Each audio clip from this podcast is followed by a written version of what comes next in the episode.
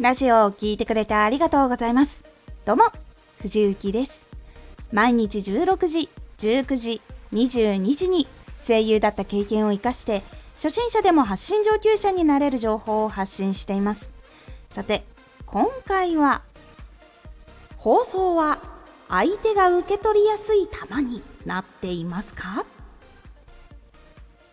ラジオや放送を後から聞き返した時この時聞けなかった人も受け取りやすい放送になっていますか？受け取りやすい放送というのは楽しめる仕掛けがしっかりあったり内容が聞きやすくなっていたりすることになります。ラジオは聞いて楽しむコンテンツの一つでもあります。その中で直接話しているわけでもないのにコミュニケーションをコメントと一緒に取ること会話をすることっていうのもできます。なのでコミュニケーションを取りたいと考えている場合はラジオを聞いた時にどんな気持ちになってどんなコメントをしたくなるのかっていうのを考えてみるようにしましょう。日常で共有することでわかるそれ同じく感じてたとかそういう考えも面白いとか他にもそれはすごく面白いよねわかるっていうものとか相手も受け入れやすくそしていろいろ感じてコメントで気持ちを伝えたいってなりやすくなるっていうところが大事になります。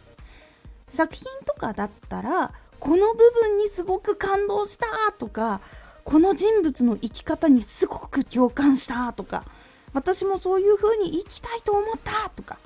このシーンすっごく面白かった。話のイメージ滑って持ってったわあそこのシーンがみたいなものとかでもありなんです。そして2つの共通点っていうのは思いが溢れるからこそ言葉にしたくなるっていうのがあります。感じた思いが強ければ強いほど会話がしたくなる。コメントをしたくなる。人に話したくなるというところにつながるんです。そしてあとは距離が少しでも近いって感じてもらえているとコメントをしてもらいやすいっていうのもあるのでそこも気にかけて見るようにしてみてください。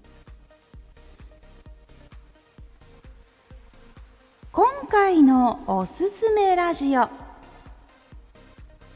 プチ日常トーク滑舌トレーニング。質問がありましてどういうふうに滑舌をやっているのかっていうのに私が今やっていることと滑舌めっちゃめちゃダメな時にやってたことをお答えしています。このラジオでは毎日16時19時22時に声優だった経験を生かして初心者でも発信上級者になれる情報を発信していますのでフォローしてお待ちください毎週2回火曜日と土曜日に藤雪から本気で発信するあなたに送るマッチョなプレミアムラジオを公開しています有益な内容をしっかり発信するあなただからこそ収益化してほしい。ラジオ活動を中心に新しい広がりにつながっていってほしい。毎週2回、火曜日と土曜日、ぜひお聴きください。ツイッターもやってます。ツイッターでは活動している中で気がついたことや役に立ったことをお伝えしています。ぜひこちらもチェックしてみてね。コメントやレター、いつもありがとうございます。では、また